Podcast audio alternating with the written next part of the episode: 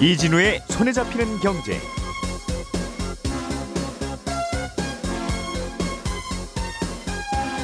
안녕하십니까 이진우입니다. 넥슨이라는 게임 회사가 어, 게임 업체들의 주요 수요원인 확률형 아이템의 확률을 조작했다는 의혹을 받고 있습니다. 공정위가 현장 조사에 나섰고요. 국회에서는 법 개정을 추진하고 있습니다. 이 확률형 아이템이라는 게 뭐길래 이렇게 공정위와 국회까지 나서고 있는지 또 이게 우리나라 게임 업계에는 어떤 영향을 줄지 자세하게 짚어보겠습니다. 요즘 보험을 해지하는 분들이 많이 들었습니다. 어쩔 수 없는 상황이라서 꼭 해지해야 한다면 혹시 해지할 때 알아둬야 할 요령은 없는지 함께 알아보겠고요. 어, 집에서 쓰는 유선 인터넷을 통신회사들이 이 속도를 조작하면서 이익을 얻고 있는 게 아니냐는 한 유튜버의 고발 영상으로 시작된 논란 함께 이야기해 보겠습니다. 4월 21일 수요일 손에 잡히는 경제 광고 듣고 돌아오겠습니다.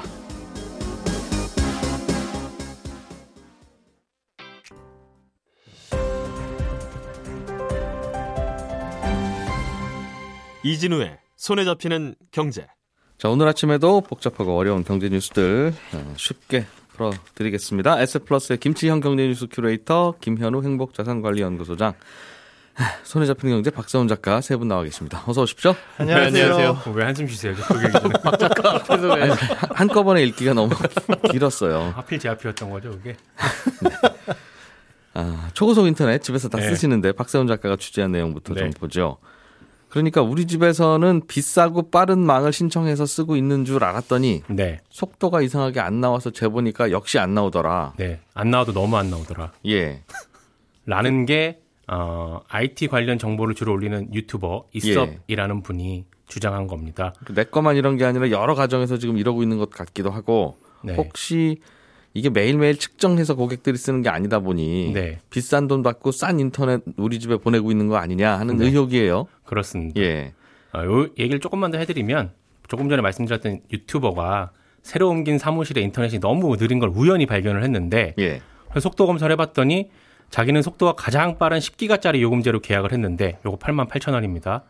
검사를 해봤더니 가장 느린 속도인 100메가로 나오더라는 거예요. 네. 요건 요금이 4만 4, 어, 22,000 2만 2천 원입니다. 예. 어, 요금제 차이가 4배죠.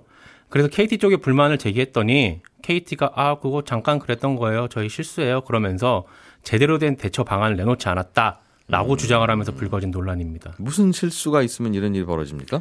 어, KT 쪽에 그래서 제가 물어봤는데 어, KT가 인터넷 장비를 교체하는 과정에서 고객 정보가 잘못 이관됐다는 거예요. 잘못 이관됐다. 그렇습니다. 장비를 교체하면 그 고객의 서비스 프로필 정보가 있는데 이 사람은 얼마짜리 요금제, 이 사람은 얼마짜리 요금제, 이 사람은 얼마짜리 요금제 인지를 기록한 정보가 있는데 예. 어, 그 정보를 옮기는 과정에서 실수로 예. 10기가 정보가 아닌 기본값인 100메가로 잘못 입력됐다라는 겁니다. 음, 그래서 제가 이게 정말인가 싶어서 추가로 여기저기 좀 알아봤는데 예. 공식적인 루트를 통한 취재는 저희가 한계가 있었고요.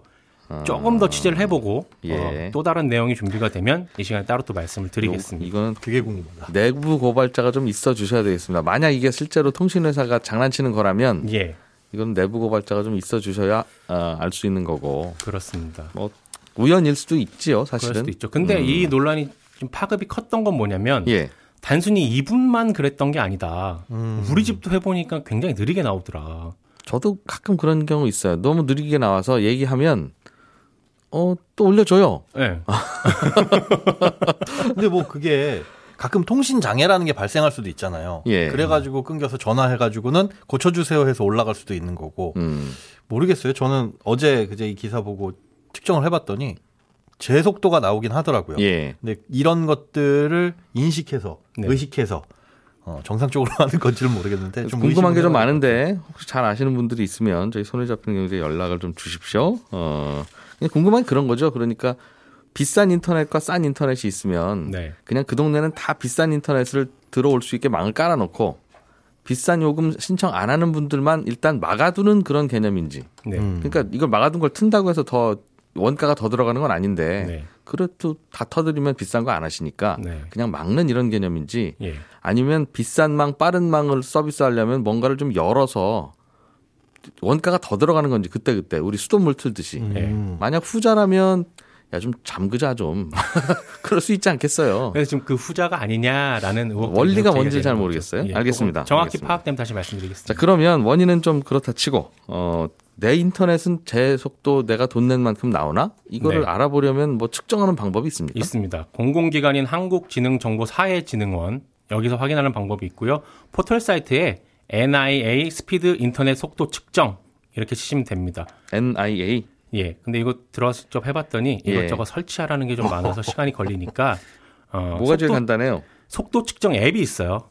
포털 사이트에 그 속도 측정 앱이라고 치면 바로 나옵니다. 예. 그 앱을 이용하면 어, 우리 집에서 지금 내가 사용하는 인터넷 속도가 얼마인지 바로 나옵니다. 휴대폰에서 쓰는 거 아닙니까? 그렇습니다. 휴대폰으로도 가능합니다. 휴대폰이 내 집에 들어오는 유선 인터넷 속- 속도를 측정해 줄수 속도- 있어요? 네, 나올 수 있습니다. 그리고 어떻게 측정하지? 통신사 홈페이지에 들어가 보면 예. 어, 최저 보장 속도 품질 측정도 가능한데 예. 이건 말 그대로 각 통신사들이 보장하는 인터넷의 최저 보장 속도거든요. 네. 통신 3사 모두 요금제 기준 속도의 한 30%에서 50% 수준으로 정해져 있어요. 1기가다 그러면 300메가 이하로는 안 떨어집니다. 뭐 그렇습니다. 500메가 이하로는 안 떨어집니다. 적어도 이 정도는 저희가 나오게 해드리겠습니다. 예. 라는 건데 각사 홈페이지에 들어가서 검색란에 속도 측정 이렇게 치면 관련 내용 확인할 수 있습니다. 그거야 이제 얼마 정도 수준 이상이어야 된다는 뜻이고 그렇습니다. 속도 측정을 통신사 홈페이지로 하면 안 되죠. 그들이, 그들이 속이는지를 확인하고 싶은 건데 그들의 홈페이지로 가서 어, 알겠습니다. 네. 의구심이 갈수록 커지네요. 아니 그 우연일 수도 있는데 네네. 네, 혹시 혹시 싶어서 근데 또 방금 말씀하신 게 예. 문제로 지적되는 게 뭐냐면 음. 이 최저 보장 속도라는 걸 정해놓은 이유가 뭐냐면 최저 보장 속도가 예를 들면 KT 같은 경우에 네, 30분간 5번 이상 속도를 측정해가지고 3번 이상 최저 속도에 미달하면 네 측정 당일에 이용 요금을 보상하고요. 하루치 네, 음. 한 달에 5일 이상 이런 일이 벌어지면 할인 반환금 없이 해약을 할 수 있는데 네 이 최저 보장 속도를 재는 기준이 방금 말씀하신 그 통신사 홈페이지에서 아, 해야 홈페이지에서 된다. 차네. 딴 걸로 재면 안 된다. 그렇습니다. 여기로 들어가서 쟀을 경우에 아, 미달되면 이게 해드린다는 건데 이거 사실 소비자들이 매번 네. 스스로 들어가가지고 오늘은 어, 뭐 얼마 나오나 오늘은 얼마 나오나 측정해가지고 측정값을 또 알려주고 한다는 게 됐습니다. 그 부분은 좀 개선이 돼야 되는 게 아닌가 싶습니다. 어떻게 개선할지는 답은 아직 없는 것 같은데 네. 아무튼 야, 다른 이슈를 하나 좀 보죠. 어, 김치형 큐레이터께서 네. 게임업계 확률형 아이템이 논란인가 봅니다. 그렇습니다. 이제 어, 크게는 확률 확률형 아이템이라고 하고요. 예, 또 조금 더 들어가면 가차 complete라는 것도 게임 하시는 분들은 안다고 하는데 또 있습니다. 그러니까 가차 complete. 예, 예. 예. 확률형 아이템은 일종의 random box 같은 겁니다. 뭐가 나올지 모르고 내가 돈을 주고 구매를 하면 음. 좋은 게 나올 수도 있고 조금 뭐 덜 좋은 게 나올 수도 있고 뭐 이런 예, 거고요. 예. 그다음에 가차 complete는 가차가 일본의 의성어라고 해요. 그 뭐, 뭐 절그럭절그럭 또는 뭐 덜컹덜컹 음. 뭐 이런 소리인데 예. 뭐 자동 판매기에서 동전 넣고 이렇게 돌리면 떨어지는 소리에 의해서 가차가차 뭐 이렇게 했다고 해서 뽑기를 가차가차 그런다고 하거든요. 예. 일본에서. 그래서 예. 그걸 그대로 받아들인 건데 가차 컴플리트니까 뽑기의 완성 뭐 이런 거지 않습니까? 그러니까 음. 확률화 아이템을 뽑기는 뽑는데 이게 또 미션이 있는 겁니다. 그러니까 두 개나 세 개의 뭔가의 미션을 달성하면 더 큰 보상을 받는 이런 거를 말하는데 음. 이거 두 개 다 지금 여, 여기도 이제 소비자들의 사용자들의 의구심인데요. 뭔가 1등 그 정말 좋은 건 나오지 않는다. 음. 그래서 게임사들에게 이걸 좀 공개를 해라. 확률이 도대체 어떻게 되는 거냐라고 지속적으로 요구를 해왔고요. 네. 어, 우리나라에서 제일 큰 게임 업체인 NC 소프, 아, 그, 그, 넥슨이, 네. 어, 게임 하나의 이 확률형 아이템을 공개한 적이 있는데, 그게 더 문제를 좀 키운 상황입니다. 알고 보니 정말 좋은 아이템은 아예 나올 확률이 없었구나라는 게 이제 음. 공개가 된 것이죠. 예를 들어서 확률이 1%인 아이템입니다라고 네. 공개를 해놔서 사용자들이 정말 100개를 열어봤군요. 그렇죠. 뭐, 뭐, 워낙 오래 사용했으니까. 아까 예. 말씀드린 게임은 메이플 스토리라는 게임인데 벌써 10년 넘게 서비스한 게임이거든요. 음흠. 우리나라에서 제일 먼저 확률형 아이템을 도입한 게임이고요. 예. 사용자도 1,800만 명이나 되는 상황인데 음. 10년 동안 사용해 봤는데 한 번도 안 나온다. 나, 나 나왔다는 사람을 내가 본 적이 없다. 뭐 이렇게 된 것이죠. 그래서 어. 본사에게 계속해서 뭐 그걸 요구를 했더니 결국에는 세개 아까 갸차 컴플리트가 있다고 하면 네.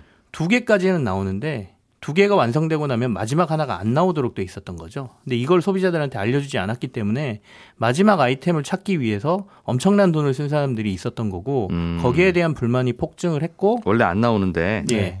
판교에 가시면 예. 판교에 그 광고 그 판이 있는 그 저 버스들 있잖아요. 이걸 이용해서 게이머들이 돈 모아서 네. 게임사 앞에서 시위도 하고 뭐 이러고 있는 상황입니다. 음, 아예 가능성이 없는 건데 왜 나온다고 해서 나한테 이렇게 현금으로 결제하도록 만들었냐? 네, 그렇습니다.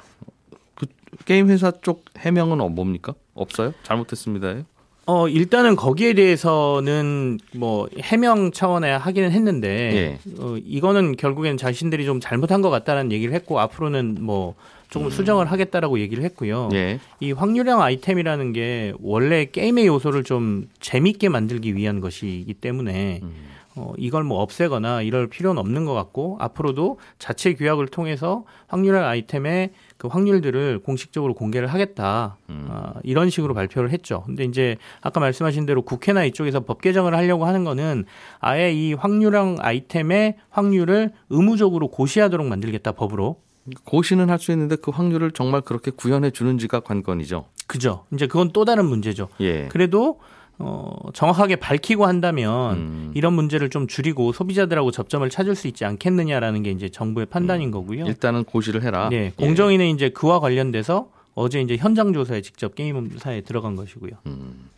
게임사에 들어가 보면 이걸 알 수 있어요. 어, 뭐 이- 압수수색을 하지 네. 않으면 어려울 것그 같은데. 자료를 예. 음. 자료를 이제 확보를 하면 확인은 될 테고 그 게임사들에 대한 어떤 압박 정도의 용도로는 충분히 사용할 수 있을 것 같거든요. 근데 음. 여기서 좀 관심을 두셔야 될 게 그간 게임 규제에 대한 얘기는 사실은 게이머들 바깥에서 나왔던 얘기들이거든요. 게이머들은 규제하지 말아라. 왜 게임 산업을 규제하느냐라고 얘기했는데 밖에서는 너무 몰두하는 것 같으니까 시간을 제한합시다 등등의 규제. 이번에는 있었죠. 반대로 소비자인 게이머들이 이거 규제해 달라라고 지금 원성을 내보이는 거거든요. 그래서 예. 그 차이점에 대해서 조금 보셔야 될 것 같고 결국에는 우리나라 게임사들이 이 확률형 아이템을 가지고 매출을 거의 다 올리고 있습니다. 음, 이걸 이제 그 게이머들은 pay to win이라고 얘기를 하는데요. 돈을 써야만 게임에서 이길 수 있는 상태로 게임을 만들어 놓고 음. 거기에 몰입하게 만든 다음에 돈을 엄청나게 쓰게 만드는 게임으로 생존하고 있다라고 차라리 그 하죠. 칼이 하나에 100만 원입니다. 그럼 100만 원 모아서 살 텐데 네. 확률형 아이템에서만 고를 수 있게 돼서 천만 원을 써도 안 나오는 칼이 돼버리도록 만드는. 그것도 문제지만 음. pay to win이라는 건 100만 원을 지르면 무조건 그 게임에서 이기게 만드는 게 문제라는 거죠. 그러니까 아, 게임이라는 게 예. 재미 요소로 확률형 아이템이 있어서 뭐 나 칼에다가 약간 더 모양 멋지게 만들고 이 정도라면 예. 괜찮은데 우리나라 게임 전체가 이런 식으로 가게 되면 게임 경쟁력에도 문제가 생길 거다. 음. 결국에는 우리나라 게임 산업의 어 나중에 경쟁력이 떨어지는 문제가 될 것이다라고 주장을 하고 있습니다. 음. 확률형 아이템 자체를 금지하는 건 아니군요. 네, 그러니까 그렇습니다. 확률을 정확하게 공시해라. 음, 그런 쪽으로. 자, 그리고 다른- 외국 아, 하나만 더 말씀드리면 외국에서는 이런 확률형 아이템을 도박으로 보고 규제를 굉장히 많이 해요. 예, 네덜란드 정부 같은 경우에는 EA 스포츠가 배포하고 있는 피파 21 같은 경우에 네, 확률형 아이템 들어가 있다는 이유로 벌금 60억 가까이 부과했었고요. 음. 또 하나 문제가 되는 건 뭐냐면 피파 21 같은 경우에 논란이 지난달에 뭐가 있었냐면 직원이 네. 확률형 아이템을 뒷돈을 받고 줬다라는 논란이 있었거든요. 음. 어. 몰래 팔고 있었다라는 거죠. 아, 예. 직원이 뭔가 좀 전산을 조작해서 그렇죠. 아까 예. 말씀드렸던 100만 원짜리 칼을 어, 소비자들한테는 뽑으세요라고 해놓고 뒷돈 받고 네. 어느 사람에게 찔러줬다는 거예요. 예. 이제 도박까지 가면 말이 길어져서 그 얘기를 안 드리려고 그랬는데 이 게임사들은 이게 도박이 아니다라고 주장하는 것 중에 하나가 확률형 아이템은 환전이 안 된다. 게임 내에서만 거래가 되는 거지 예. 돈으로 바꿀 수 없다라고 주장하거든요. 그거 아이템 거래소에서 서로 사고 팔고 안 해요? 합니다. 그러니까 그거요. 외부에서는 또 파는 곳이 있거든요. 사실상 환전이 간접적으로 되죠. 예. 근데 이게 다 법률적으로 보면 다들 불법이 아니에요. 자기네들이 직접 환전을 음. 거래해주지 않으면 불법이 아니기 때문에 서로는 불법이 아닌데 이걸 모아놓으면 그렇군요. 불법입니다. 네덜란드는 그걸 도박을 좀 엄격하게 규제하는군요. 스페인, 독일, 영국 같은 경우도 대부분 도박으로 규제하고 있습니다. 네덜란드는 마약 같은 건 오히려 더 자유롭게 해주는 나라인데 또 각자의 나라에서 예민하게 생각하는 부분이 있어요. 그렇죠? 그러니까요. 사람들마다. 자, 김현우 소장이 준비해 오신 아이템. 최근에 보험 깨는 분들이 많아지고 있다. 네. 좀 이것저것 어려우니까 그렇겠죠? 어, 짐작은 그렇습니다. 어, 주요 보험사의 25회차 유지율이 65%가 좀 안 되는 걸로 나타나는데요. 그러니까 가입 후에 3분의 1 정도는 어, 2년을 채 못 버티고 세 명. 중에 한 명은 깬다. 예, 그렇습니다. 2년 안에. 예, 이게 뭐 예. 생명보험이든 손해보험이든 마찬가지인 것 같은데 다만 13회차 유지율은 어, 84.2% 정도. 네. 요건 이제 전년에 비해서 좀 소폭 상승을 했는데 사실 왜 25회차 유지를 보냐 하면은 25회차면 25개월 될 때까지 계속 유지하느냐 이거 본다는 그렇습니다. 거죠. 2년 예. 동안 꽉 내고 25회 냈냐 안 냈냐 아, 요거를 보는 건데 아, 2년 이내 기간 좀 단기간이죠. 음. 요 기간 동안에는 보통 이제 설계사라든가 지점에서 굉장히 해약을 방어를 합니다. 아니면 본인들 그 판매 수당을 다시 예, 환수당하니까? 토해내야 되기 때문에 예. 요 기간 동안에는 굉장히 민감하게 반응을 하는데 이제 2년 이후에는 그런 것들이 좀 상대적으로 낙- 약해지기 때문에 거의 소비자 자의에 의해서 깨는 부분이 많다 이렇게 볼 수가 있겠고요. 예. 어, 일부 다이렉트 보험을 제외하고는 2년 경과 후에 깨게 되면 해약 환급금이 내가 낸 돈의 뭐 30%에서 60%밖에는 안 나옵니다. 아예 안 나오는 것들도 물론 있기는 하지만요. 네. 어, 그렇다고 한다면 이걸 깨봤자 사실은 목돈이 나오는 건 아니죠. 다만 이제 월 보험료 나가는 것조차 힘들다. 그렇죠. 런 분도 계시겠죠. 그렇게 판단할 수가 있는 겁니다. 그러니까 목돈 때문에 깼다기보다는 월 보험료마저도 힘들거나 아니면 그냥 불안전 판매거나 상품이 마음에 안 들거나 이런저런 이유일 텐데 아, 이 대부분의 보험사가 신규 가입으로 인한 초회 보험료가 얼마인지 살펴봤더니 요건 좀 늘어났어요. 음. 그러니까 단순하게 유지율이 낮아진 이유가 뭐 주머니가 좀 팍팍해져서이다라고만은 좀 보기는 힘든 것 같습니다. 예. 왜 깨는지는 정확히는 잘 모르겠다. 다양한 네. 이유들이 있으니까. 살다 보면 보험 깨야 될 일 있죠. 그렇죠. 있죠. 그래서 사실은 보험을 어, 과도하게 가입하지 말라는 거잖아요. 네. 지금은 낼 수 있고 아무 생각 없더라도 인생은 무슨 일 벌어질지 모르는 거니까. 네. 어쨌든 깨야 되겠다고 마음을 먹었으면 일단 깨기는 깨야 될 텐데 예. 요령이 있어요? 아, 일단은 이 초기 예약하면 무조건 손해다라고 보시는 게 좋습니다. 근데 그 초기라고 한다면은 보통 저축보험 같은 경우는 7년 이내. 어, 요때는 해약을 하시게 되면 각종 수수료가 몰아서 부과가 됩니다. 10년치에 나눠서 뗄 거를 네. 확 몰아가지고 집중해서 떼기 때문에 생각보다 낸 돈보다 덜 찾는 비율이 크다는 거죠. 그렇습니다. 근데 그러나 그렇다고 계속 낸다고 뭐 좋아요 그럼? 그렇지도 않아요. 그래서 지금 요거를 말씀드린 게 뭐냐면, 어, 가입 후에 한 2, 3년 내에 깰 보험이라고 한다면 어차피 내가 이거 깨야 되겠다 마음을 먹었으면 예. 그거는 이 시간을 더 두는 게 그렇게 썩 좋은 판단은 아닙니다. 왜 그러냐? 자, 1년을 낸 후에 만약에 10만 원씩 내다가 해약을 했을 때 음. 해약 환급이 빵 프로다. 해약 환급률이. 어, 빵 프로고 그럼 손해 보는 건 120만 원이잖아요. 그럼 이걸 묵혀두면은 해약 환급률은 올라갑니다. 그런데 해약 돈을 조금 주기는 한다는 거죠. 네, 돈을 좀 주기는 하는데 전체적인 손해로 봤을 때 손해액은 별반 차이가 없어요.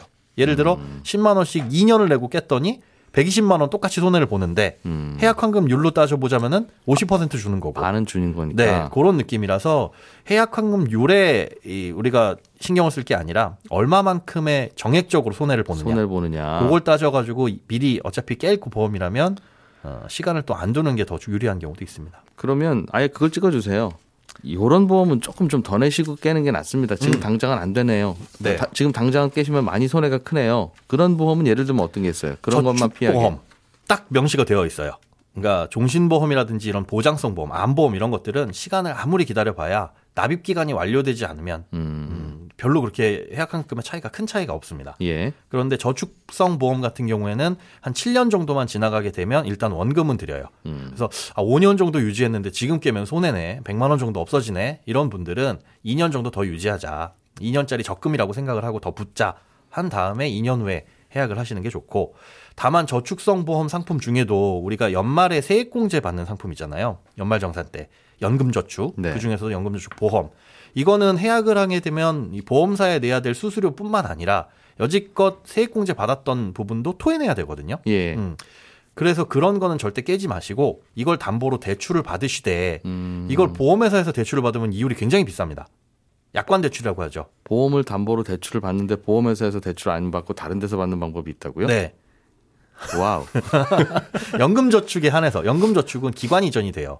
보험사에서 은행이나 보험사에서 증권사로 네. 증권사로 움직인 다음에 연금저축 펀드로 이전을 한 다음에 네. 이걸 담보로 증권사에서 대출을 받으면 요즘 한 3% 초반 정도 금리가 나옵니다. 음, 그러니까 직장인들은 대개는 연말정산 때문에 예. 연금저축에 가입한 분들이 많죠. 그렇죠. 400만 원 꽉 채워서 가입하신 분들 꽤 그걸 많더라고요. 그걸 이제 보험사에 가입하신 분들은 이제 그거 깨고 싶을 텐데 네. 물론 다른 데서 가입한 분도 돈 필요하면 깨고 싶겠죠. 있겠죠. 예. 하지만 이걸 깨면 여지껏 받았던 세액공제 다 예. 토해내야 되니까 그러니까 깨봐야 소- 손해가 큰데 깨 손해가 깨도. 손해가 큰데 요령이 뭐라고요? 다시 이걸 담보로 대출을 받되 예 깨지 그, 말고 예, 보험사에서 그대로 대출을 받게 되면 내가 받고 있는 이율의 플러스 2에서 3% 가상금리가 붙으니까 네. 이율이 꽤 비싸져요. 예. 음, 그러지 마시고 보험에 있는 걸 펀드 쪽으로 연금저축 펀드로 이전을 한 다음에 네. 증권사에서 이걸 담보로 대출을 받으면 예. 한 3%대 초반이 나옵니다. 금리가. 그리고 음, 증권사의 연금저축 펀드는 납입에 대한 의무가 없어요. 네. 어, 근데 보험사는 우리가 내지 않으면 이번 달 보험료 안 내고 다음 달 보험료 안 내면 해지가 돼 버리잖아요. 음흠. 어, 그런데 보험사는 아, 증권사는 어, 나- 연금저축펀드는 그런 의무가 없기 때문에 네. 힘드신 경우에는 납입도 그냥 정지를 해 놓고 네. 그렇게 해서 활용을 하시는 게 좋습니다. 혹시 아, 잠깐 놓쳐서 못 들었는데 하는 분은 다시 듣기. 저기 어디 마켓에다가 그 김현우 소장 시간을 올려놔야 될 것 같으면 잠깐 빌려드린다고 데리고 다니면 제일 편하잖아요. 손경제에서 커피 타임으로 써먹어요. 아 정말 진짜 김현우 소장님 잠깐만 하루만 빌려 주시면 안 네. 됩니까 하는 분들 가끔 그 문자 있어요. 유재석 씨 이렇게 빌려주고 그랬잖아요. 어, 그 뭐든 시간 나눠. 대여료는 누구한테 내실 건데요? 저희가 받을게요. 알겠습니다. 어, 혹시 야 이거 깨 깨지 말 걸 그런 보험은 혹시 없습니까? 옛날 보험 주로 좋습니다. 그러니까 90년대 옛날이라고 예. 한다면 90년대에 판매된 보험들은 음. 이율이 굉장히 높기 때문에 이거는 뭔가 해약을 해야 될 때 가장 뒷단에 마지막에 두시고 음. 고민을 하시는 게 일반적으로는 좋습니다. 그렇군요. 올해 가입된 지 오래된 보험들 네. 그런 보험들은 좀 골동품. 고민해보고 네. 어, 전문가한테 물어보되 네. 그 전문가가 권하는 보험을 들지는 말자. 아, 정답입니다. 들지는 마셔라. 예, 오늘도 김치영 큐레이터, 김현우 소장, 박서연 작가 세 분과 함께했습니다. 고맙습니다. 고맙습니다. 네, 감사합니다. 네, 오늘 11시 5분에는 어, 손경제 플러스 이어지는데요. 어, 요즘 사무직 회사원들이 노조를 만드는 일이 예, 점점 많아지고 있답니다. 이유가 뭔지 이걸 어떻게 해석해야 되는지 자세하게 알아보겠습니다. 들어주신 여러분 고맙습니다.